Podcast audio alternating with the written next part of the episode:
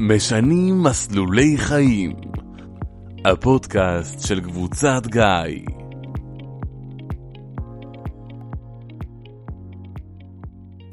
שלום לכל המאזינים והמאזינות, ברוכים הבאים לפרק מספר 3 בפודקאסט משנים מסלולי חיים, הפודקאסט של קבוצת גיא. ניתן לשמוע ולהאזין לפודקאסט במכשירי אפל, אנדרואיד, בספוטיפיי ובאתר של קבוצת גיא. והיום בתוכנית אנחנו רוצים להכניס אתכם אל תוך כותלי כפר הילדים והנוער טוקייר ולהכיר לכם ילד בשם יובל שיחשוף פה בשידור את סיפור חייו, סיפור חיים שכנגד כל הסיכויים הפך לסיפור מעורר השראה.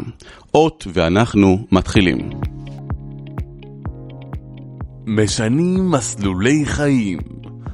הפודקאסט של קבוצת גיא.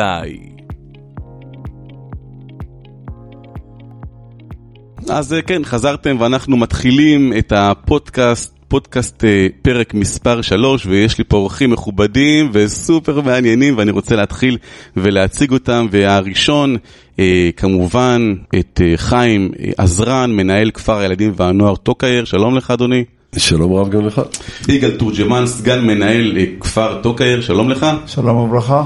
ויובל אברג'יל, בוגר כפר הנוער טוקייר, האורח המרכזי שלנו היום, שלום לך. שלום רב. כן, אז אנחנו נתחיל מהסיפור הצלחה שלך, אנחנו באמת רוצים להיות זבוב על הקיר ולהיכנס אה, אל תוך הכפר, אה, אל תוך אה, כפר טוקייר בעצם, איך אתה מגיע לשם ולמה? אז בעצם ניכנס לתוך הכפר, כמו שאמרת, ניכנס ביחד איתי, אנחנו... אני מגיע לשם בגיל שמונה, אחרי שיצאתי מהבית בעצם בגיל שש, משרד הרווחה וכל ה...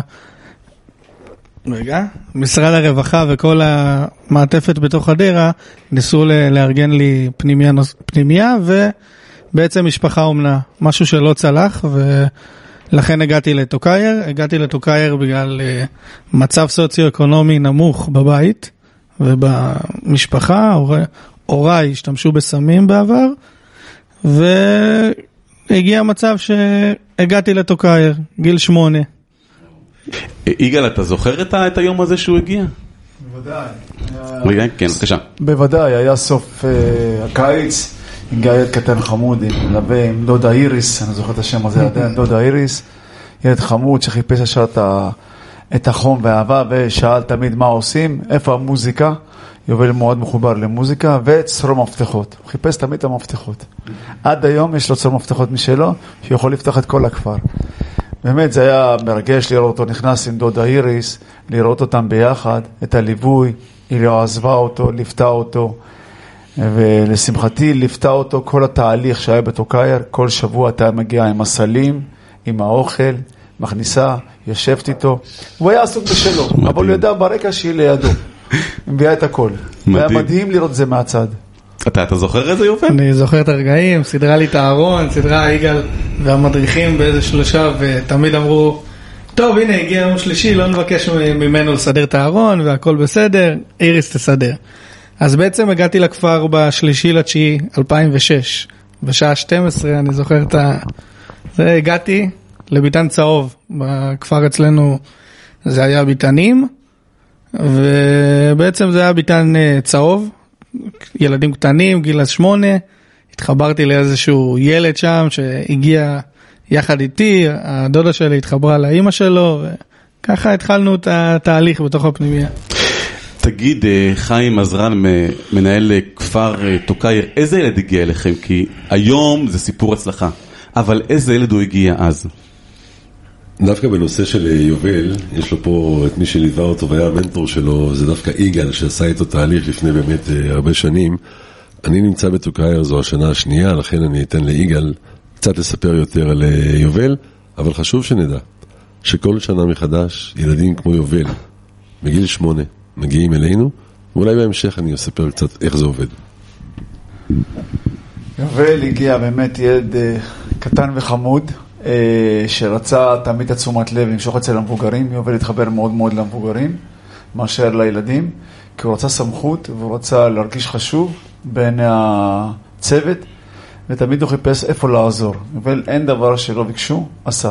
חיפש את המוזיקה, חיפש איפה יש מפתחות, תנו לי, תסמכו עליי, לחבר את כל נושא ההגברה בפנימיה, הוא רצה תמיד להיות מעורב, הוא ידע בדיוק מאוד להתחבר. הוא תמיד היה בתוך הקבוצה. לא ראיתי אותו משחק כדורגל, אני חושב, בכל שנותיו בתוקר, לא שיחק פעם אחת כדורגל, כי זה לא עניין אותו. או חדר כושר, אה, או דברים של ספורט. עניין אותו מוזיקה, אה, להתעסק עם חשמל, והוא ידע באמת להעסיק את עצמו. תמיד היה אומר לי, תן לי מפתחות, תסמכו עליי. העצור שלי היה לצעוק כזה גדול, הייתי רכז החטיבה, נותן לו, והייתי סומך עליו. הוא היה מטייל איתו בכפר. קראו לו יגאל הקטן. כן, אז אני רוצה לחזור באמת אל הסיפור שלך, יובל, אם תוכל לחזור איתנו צעד אחד אחורה. על למה בעצם הגעת, אה, תחזור איתנו אל הדברים והמראות שהיו לך בבית, אה, עוד לפני שהגעת בעצם לכפר טוקייר. בעצם, אם אני לוקח את הזמן, כאילו, לחזור למראות ולכל העניין הזה, בתור, עכשיו שאני מסתכל על זה, בתור ילד קטן, אני לא כל כך אה, זוכר את כל העניין, אבל אני זוכר את, ה, את אבא שהיה גר איתי, שאימא לא הייתה בכיוון ובמשפחה, אז תמיד זה היה שימוש בסמים, ולא בבית, ואני כן לבד בבית. כמו שיגאל הזכיר, את דודה שלי איריס, אז הייתי חי אצלה יותר. אם זה אוכל, אם זה כביסה, אם זה שינה, היא הייתה יותר מעורבת בסיפור. וכך נוצר גם ההתערבות של הרווחה בעצם בחדרה, והכנסתי לכל העולם של הפנימיות. אז באיזה, בעצם באיזה גיל אתה מגיע לכפר הנוער טוקייר, ואיך נראה היום הראשון שלך שם? אני מגיע בגיל שמונה, אה, אחרי שמשרד הרווחה בעצם ניסה לשלב אותי במשפחת אומנה, שלא לא צלח, הייתי שם חצי שנה, ואז הגעתי לטוקייר. היום הראשון בטוקייר הוא יום לפני תחילת הלימודים ותחילת ה... כל ה... תחילת לימודים וכל התחילת שנה בעצם, ו... אה, מתחיל לראות שהביטן שלי, הביטן שלי הכיל שמונה ילדים בגיל שלי, שמונה עד עשר בערך. מתחילים לראות מי מגיע, מי אתה, מה אתה. בתוך הביטן אה, היה לי ארבעה אנשי צוות ושינשין. זאת אומרת חמישה אנשי צוות שתמיד עוטפים אותך ב- ביום הראשון, בדקה הראשונה. מה אתה, מי אתה, בוא תספר. ובעצם שהוא, מתחילים להסביר את הלו"ז, נכנסים ללו"ז. מי, מה עושים, מה, מה עושים בבוקר, מה עושים בצהריים, וכן הלאה. אתה יודע, יגאל, יש פה מישהו, יובל, שהוא אדם ש, שהוא מצליח, שהוא מעורר השראה והוא מחוייך, אבל אני, אני, אני בטוח שהימים הראשונים שלו היו קשים. יש רגע שאתה זוכר שהוא היה מאוד מאתגר? כן, הוא שלא מצא חן בעיניו משהו, הוא ידע להפעיל את אימא שלו מרחוק, ואת דודה איריס. הוא היה מתקשר אליהם, מספר להם מה שנוח לו, ואז האמא הייתה מתקשרת בהיסטריה, אה, הייתה צועקת בטלפון, אני עכשיו בא לקחת אותו, לא מעניין אותי. הרביצו לילד, עשו לילד, ודודה איריס. הוא היה מפעיל אותם מרחוק. זה, למדנו אחר כך בדיעבד, שהוא היה מפעיל אותם בשביל להשיג את מה שהוא רוצה מאיתנו. לאט לאט הסברנו לדודה ולאימא שזה לא הדרך לתקשר איתנו, תסמכו עלינו, אנחנו יודעים לעבוד עם יובל. הזמנתי אותם לכפר, ישבנו ודיברנו יחד עם יובל, פתחנו את הכל. ושם התחיל החיבור עם יובל, הוא הבין שהוא יכול לסמוך עלינו, כי היה לו קשה לסמוך עלינו בהתחלה. בית קטן, שדודה איריס הייתה כל עולמו, ואימא שלו הייתה ברקע שם כל הזמן אה, אה, לידו. כן. ברגע שהוא למד לסמוך על המערכת ועל צוות, זה יובל רק הלך וצמח למעלה. אבל למה הפעלת בעצם את הצד השלישי, את, את, את אימא? תכניס אותנו לתוך המוח של הילד. אני מאמין שבאיזשהו שלב, כמו שגם יגאל אמר, כל הסמכות וכל העניין וכל ה... אולי אפילו מהצד של, עכשיו אני בתוך מסגרת, בתוך חוקים, בתוך עניין שאתה יודע, ילד לא רוצה את הדברים האלה, מה, מה זה מסגרת? כאילו, לפני שהגעתי הייתי משוטט כנראה ברחוב. היית משוטט באמת כאלה- ברחוב? כן. מה, מה למשל? הייתי מסתובב, אין, אה, אין את אבא שלי בתמונה, או אין את אמא שלי, כולם משתמשים או דברים כאלה. אתה יודע, אתה, אתה ברחוב, אתה מטייל, חוזר הביתה, לא חוזר, אז מה, בלילות גם? אני לא, לא זוכר תקופה של לילות, אני מאמין שזה יותר הבקרים והצהריים ודברים כאלה. וכנראה שהפעלתי את הצד השלישי, כמו שאתה אומר, כי... כן, אה, מי, מי אתם? אתם כולם מדריכים, למה אתם... אה, מה זה עונש עכשיו? כן. כל הסוגיה הזאת בעצם. אבל היה הבדל בין המשפחה, ההורים, לבין המדריכים פתאום, שזה מסגרת שונה, שזה משפחה שונה לגמרי עם שפה אחרת, נכון? חד משמעית, ואפילו כשאני מסתכל על זה היום, אני מודה שאת השפה הזאת קיבלתי ולא את השכונה. כי בתוך הפנימייה, בעצם אם אני עכשיו שם זכוכית, אה, לא זכוכית מגדלת דווקא על התקופה של העשר שנים, בעצם בגיל שמונה עד גיל 12-13, אחרי גיל 12 בעצם היה לי בחירה אם להישאר בפנימייה או לא. וכל המצב, כל דיון בגיל 12, עם הפקידת סעד ברווחה, היי, מה נשמע, מה קורה, קצת חיזוקים, קצת אה, נקודות שיפור, שימור, אבל אני ממשיך, לא משנה אם יש צו בית משפט או אין צו בית משפט, אני ממשיך. אני ממשיך עד גיל 18. מ-8 עד 18. בדיוק. שב-12 או 13, לא זוכר את הגיל בדיוק, הייתה לי את הנקודה לצאת. לצאת ל- לבית שכבר קיבל והתעניין והכל בסדר. מה, מה הם? הם גם עברו תהליך בעצם? כן, זהו, אמא שלי עברה תהליך. אבא שלי כאילו חזר ל- לצפון, דבר, לא גר יותר עם אמא שלי, ואמא שלי עשתה את התהליך הזה בעצם, לקבל, לקבל בחזרה, אמרו לה, אם את רוצה, אני מאמין, לקבל את הילד, צריכה לעשות X ו- X ו-V. ככה וככה ולהמשיך את זה. גיל 12-13 ברווחה, קיבלתי את התשובה מפקידת הצעד, שמע, אתה יכול לחזור. יש לך פה בחירה, כן או לא. מגיל 12 או 13 שקיבלתי את זה, עד גיל 18, זה היה אני ממשיך בתוקאייר, אני ממשיך בתוקאייר, אני ממשיך בתוקאייר. וואו.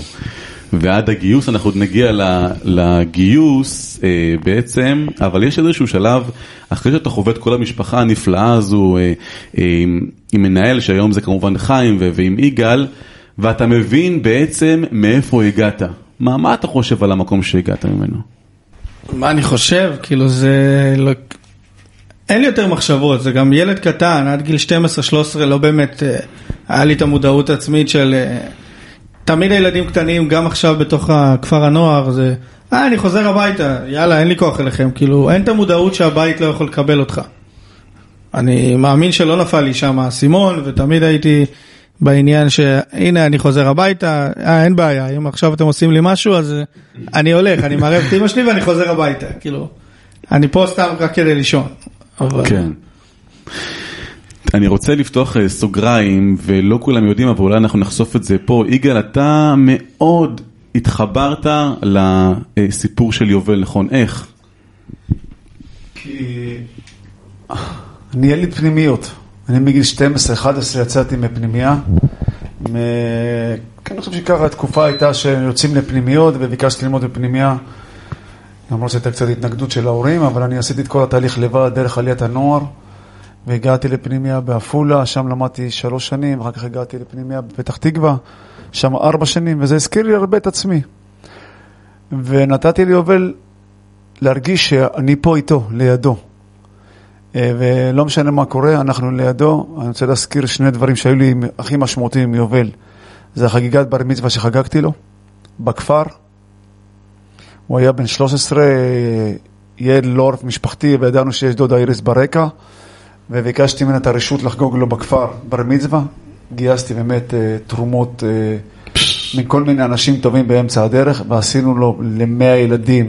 ויובל היה איש בר מצווה, קנו לו. בגדים, עשיתי לו אירוע חגיגי לכל הכפר, וואי. עם תרומות שהשגתי מאנשים טובים. ואחר כך איריס עשתה לו באולם אה, בחדרה, שגם היה משהו מרגש ומיוחד. זה שני דברים שתמיד חזוקים אצלי בח- בזיכרון, כי אני איש מאמין, ואני חושב שכל ילד צריך זקוק לבר מצווה, ושיעשו לו את הבר מצווה, לא משנה מאיפה הוא בא ומה הוא עושה. ואצלי זה בזיכרון תמיד, שיובל עשיתי לו בר מצווה בתוקאייר. וזה שנים הולך איתי, ותמיד, בכל הזדמנות, מדהים. אני מספר הסיפור שלו. ואתה יודע, שאתה שאתה מספר את זה עכשיו, אז ליובל יש חתיכת חיוך. בוא, בוא תיקח אותנו. מה, הייתה הפקה ממש? הוא הפיק את זה? בבקשה.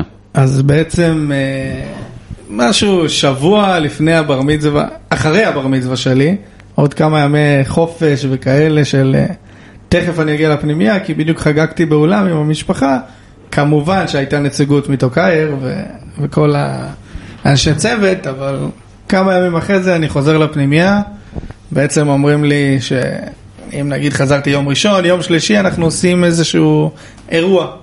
עושים לך בר מצווה. עכשיו אני כולי כאילו, לאף אחד לא עשו, לא היה גם בשנים אחרי וגם בשנים לפני שאני מכיר.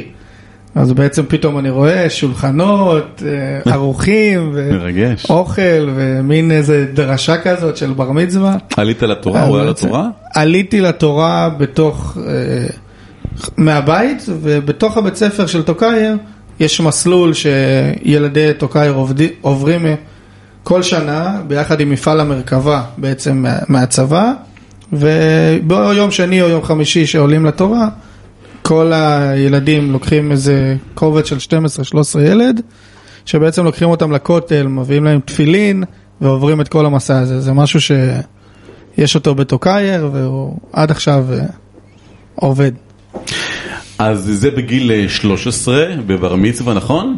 אז מ-8 ל-13 ואנחנו רוצים להתקדם לכיוון ההדרכה, אתה גם מדריך.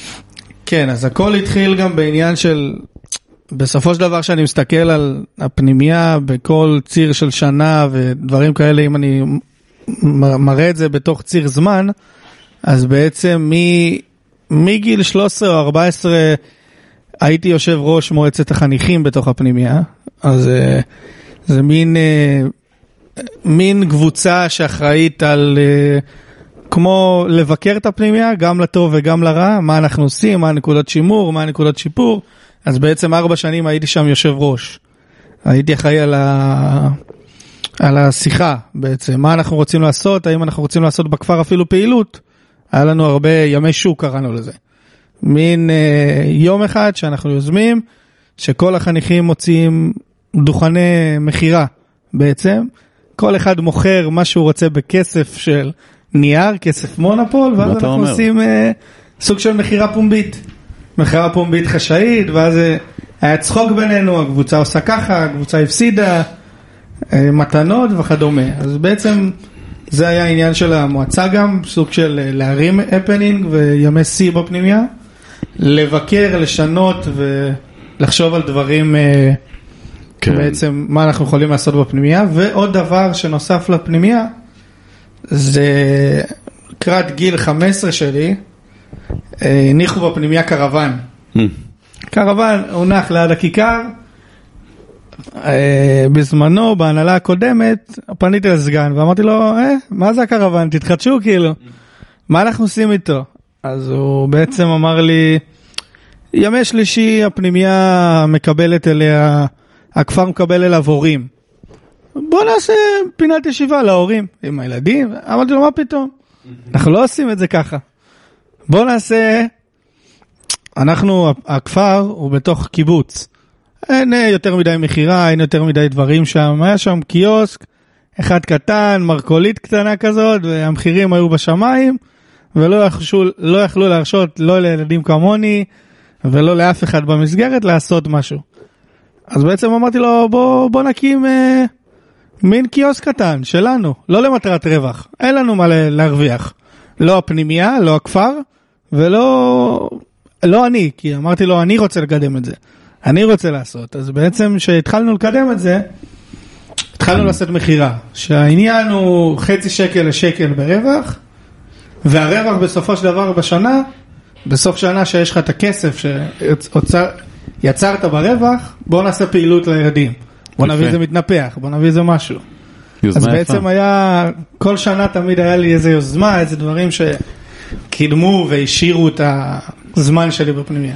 אתה יודע, יגאל סיפר עליך ואנחנו רואים אותך וסיפרת את הסיפור של השוטטות אה, והשימוש בסמים בתוך המשפחה. מישהו האמין פעם אה, שאתה תתגייס לצה"ל או שזה היה בספק? אז אה, יש פה משהו ש... כי אמרת את זה לפני מה ש... כאילו רציתי להגיד את זה, אבל התקדמת. בדיוק אני ויגאל וחיים נסענו ברכב לפה, ואז צחקנו על זה, כי יגאל מכיר את המשפט יותר מקרוב, הוא יותר בהנהלה. מנהל הפנימייה הקודם, הוא בכלל לא רצה לקבל אותי לפנימייה. הוא כאילו אמר לי, אין מצב שאני אקבל ילד בלאגניסט, ואולי אפילו אני לא מאמין בך, עם המשפט הזה. אין מצב שאני מקבל אותך, אצלך? מדהים. אין מצב שאני מקבל אותך לא, אתה עשית בלאגן, אתה לא מתאים לי לפנימייה. אין דברים כאלה בחיים, אסור להגיד, כן. אוקיי, אז אתה, אתה כן חווה את הלא, ש, שיש סיכוי שאולי אתה ספק מסוים. הלא בעצם ידעתי אותו שנה, אה, שלוש, ארבע שנים אחרי שאני כבר בפנימייה ואחרי שבמרכאות מרוצים ממני. אז בוא נלך אל הצו הראשון, שאתה, שאתה יודע, שאתה עומד להתגייס עוד מעט. אז uh, הגיוס שלי הוא טיפה שונה, כי את הגיוס שלי אני דחיתי בשנתיים, כי למדתי י"ג י"ד. הייתי, התחלתי לעשות אה, הנדסאי מכונות, התמחות רכב, זה משהו שהבית ספר שלי שלח אותי, כאילו הבית ספר, אה, הבית ספר חוץ, שבתוך ה, שמחוץ לפנימייה, בעצם היה מסגרת עד י"ג של מכונאות רכב, ואפשר לעשות י"ג י"ד לדיפלומה, הנדסאי. אז בעצם עשיתי את זה. תוך כדי הי"ג י"ד חשוב לציין שנכנסתי לתוך המסגרת של הפנימייה כעובד. בעצם עבדתי שם כי בי"ג י"ד למדתי שלושה ימים בשבוע ובזמן הנותר עבדתי בפנימייה כמדריך, כאיש צוות מן המניין. אה, בעצם י"ג י"ד, אחרי זה עברתי לצבא, בצבא עשיתי יומיות. אז גם, שוב פעם, היה לי, פרק, היה לי פרקי זמן שאני בבית והמשכתי לעבוד בפנימייה. בעצם יצא מצב שגם בי"ג י"ד בלימודים וגם בצבא, עבדתי בפנימייה כחמש שנים. לא עזבת בעצם, אפשר להגיד, מגיל שמונה אה. עד אחרי שמונה עשרה גם, נכון? אז זהו, בגיל, הגיל 18 שלי היה ביוני, בק- ביולי, בקיץ. ביולי אמרתי להם אה, שלום, תודה. גם, חשוב לציין שגם אז קיבלתי איזשהו מסיבה גדולה ושינשינים של העבר. עשה לך מסיבה? אז כן, שוב פעם. היה איזה שינשינים של עבר, מדריכי עבר של גיל 8-9 שלי באו, נפרדנו. בעצם ביולי נפרדתי, באוגוסט חתמתי חוזה. מדהים, מדהים.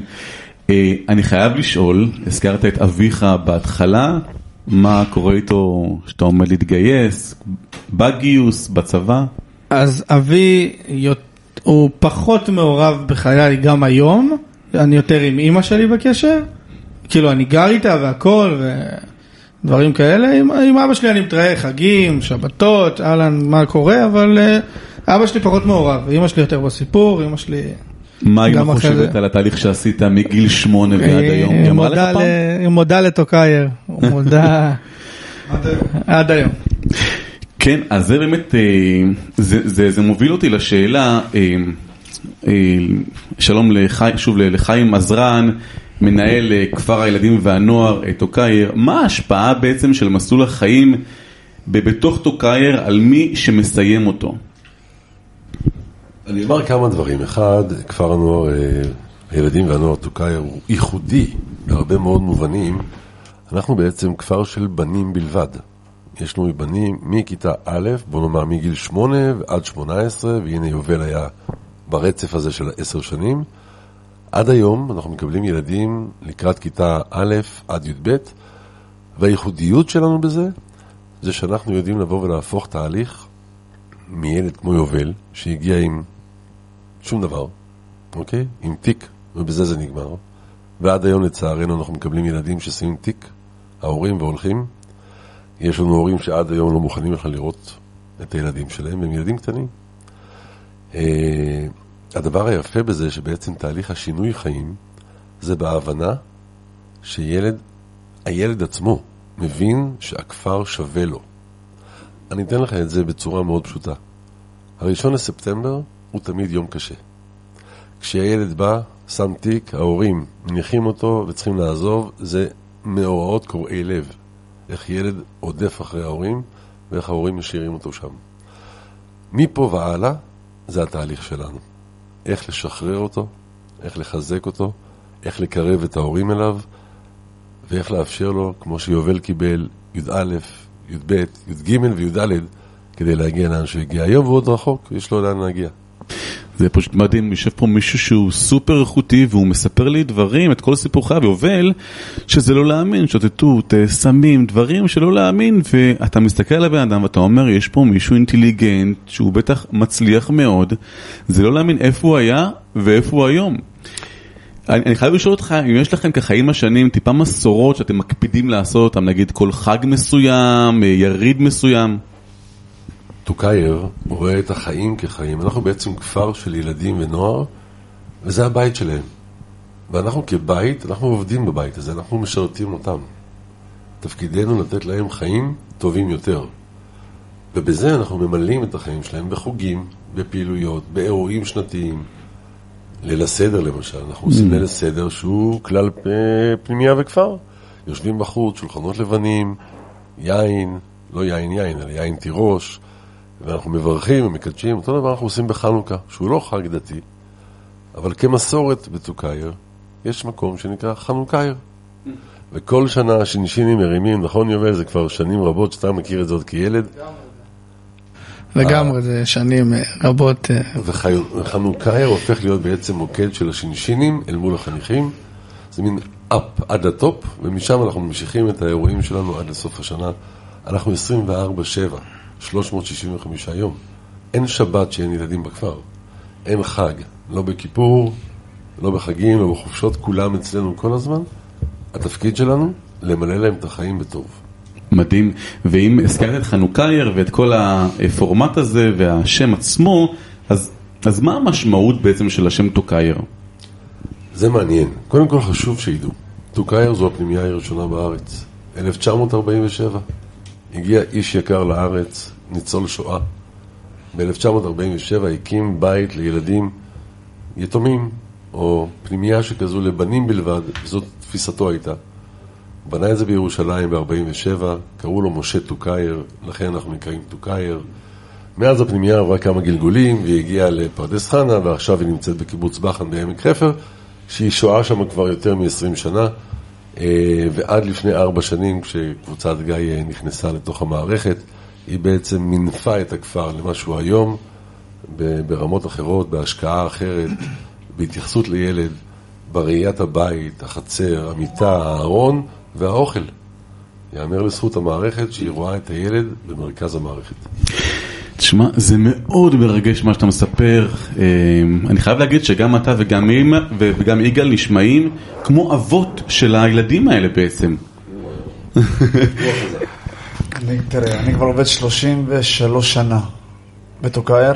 אני, איך שהשתחררתי מצה"ל, עשיתי באמת איזו עבודה מועדפת, וחילקתי להם לחם. לפנימי הייתי מוביל לחם. וכשנכנסתי לתת לילדים את הלחם, ראיתי כל הילדים עטים למשאית שלי ומבקשים לחמניות, תן לנו, תן לנו, תן לנו, אנחנו רוצים לחמניות. זה כאילו בפנים החזיר אותי מהר מאוד לילדות שלי. ואז אמרתי לעצמי, יגאל, זה הייעוד שלך, לך לשם. והלכתי באמת להנהלה הקודמת, ודיברנו ושוחחנו, ועשיתי דרך ארוכה איתו. והיום אני נמצא במקום שאני יכול להיות גאה במה שאני עושה, ולילדים האלה, ולכפר הזה, ולכל מקום שאני הולך, אני מספר רק טוב על המקום, אפילו יש לי דמעות בעיניים כי אני מתרגש קצת, כי זה חשוב. אנחנו עושים, אני חושב שאנחנו נותנים לילדים האלה כל מה שצריך, מא' עד ת'. יגאל, מה אתה מאחל ליובל מכאן והלאה, לשנה הקרובה, לשנים הקרובות נגיד? שימשיך קודם כל בדרך שהוא התחיל. בהצלחות שהוא עושה. אם יובל הגיע להישגים כאלה, זה אומר יגאל, ואני אומר לעצמי יגאל, אז כל ילד תוקר יכולים להגיע לשם. ילד שהגיע באמת מילד בן שמונה עם, עם ידע ולא היה לו אפילו על מה להישען בדרך, והוא הגיע, לה, הוא יושב פה איתי ואני מתגאה בכל מה שהוא עשה וכל מה שהוא אמר פה. זה נותן לי הרבה השראה וכוח להמשיך עם הילדים של טוקייר את ההצלחות האלה לעוד הרבה שנים קדימה. ואני מאחל לו שימשיך להיות ככה. אני מאמין שעוד יבוא לטוקייר עם הילדים שלו, ולהגיד לי, יגאל, אלה שלי, ובזכותכם אני פה קיים, וממשיך את הדרך שלי. ושיהיה אחלה חג מבחינתי. נכון, וזה, כן, בבקשה, אה, גם אה, חיים רוצה? אני אתחיל ואומר בזה שיש היום בטוקייר 90 חניכים, ואני מאחל לכל חניך, מא' עד י"ב, לעבור תהליך משמעותי, אמיתי, משנה חיים, בדיוק כמו הדרך שיובל עושה. ולדעתי יובל היום חוזר גם לעבוד בצה"ל וגם לעבוד בכפר ולהשקיע את הזמן שלו בכפר. הוא מודל טוב לחניך, מה אפשר, איך אפשר, כמה אפשר, ולאן להגיע. אני מאחל לך קודם כל שיהיה לך המשך הצלחה. תבוא עם ילדים לבקר, לא יותר מזה. איזה מרגש. אה, אני, אני חייב לשאול אז את יובל, מה אתה מאחל לכפר טוקייר שיקרה איתו בשנים הקרובות? אז זהו, אני אקח, אה, אני אאחל לכפר, כי אני מסתכל על כל הילדים, כמו שנאמר פה, בעצם ש... אני מאחל להם לתפוס, שכל ילד יתפוס את המודל לחיקוי שלו, וינסה להתכוונן איתו, להישען עליו, אם זה שינשין, אם זה מדריך, אם זה עכשיו בדיוק כמו שחיים אמר, שהקבוצה נכנסה, אז בעצם הם אה, שיפרו יותר את העניין של, ה, של הביטן, מה זה אומר? שאצלי לא היה אם בית, סתם דוגמה. פה יש אם בית, אז זה בדיוק, זה עוד איזה איש צוות שחניך יכול להסתכל עליו, לקחת ממנו, להיות איתו, לבקש ממנו, והכל, כאילו אם בית, אם אנחנו מסתכלים על אם בית, היא, אם, היא האם של הבית, היא, היא בעצם הכיוון. אז מה שאני מאחל לחניכים בעצם הוא לתפוס איזה מודל לחיקוי, להרים. אה, שוב פעם, שיסתכלו ויבינו מתישהו יקרה להם את ההבנה הזאת שהבית לא יכול לקבל אותי, אני בפני עצמי, יש לי ארגז כלים במטאפורה, ובואו נתחיל למלא אותו.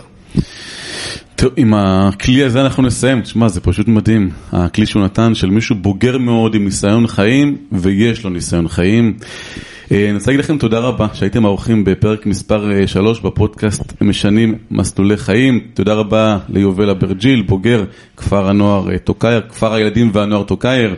יגאל תורג'מן, סגן המנהל, וחיים עזרן, מנהל כפר הילדים והנוער טוקייר. תודה רבה שהייתם האורחים, היה מרתק.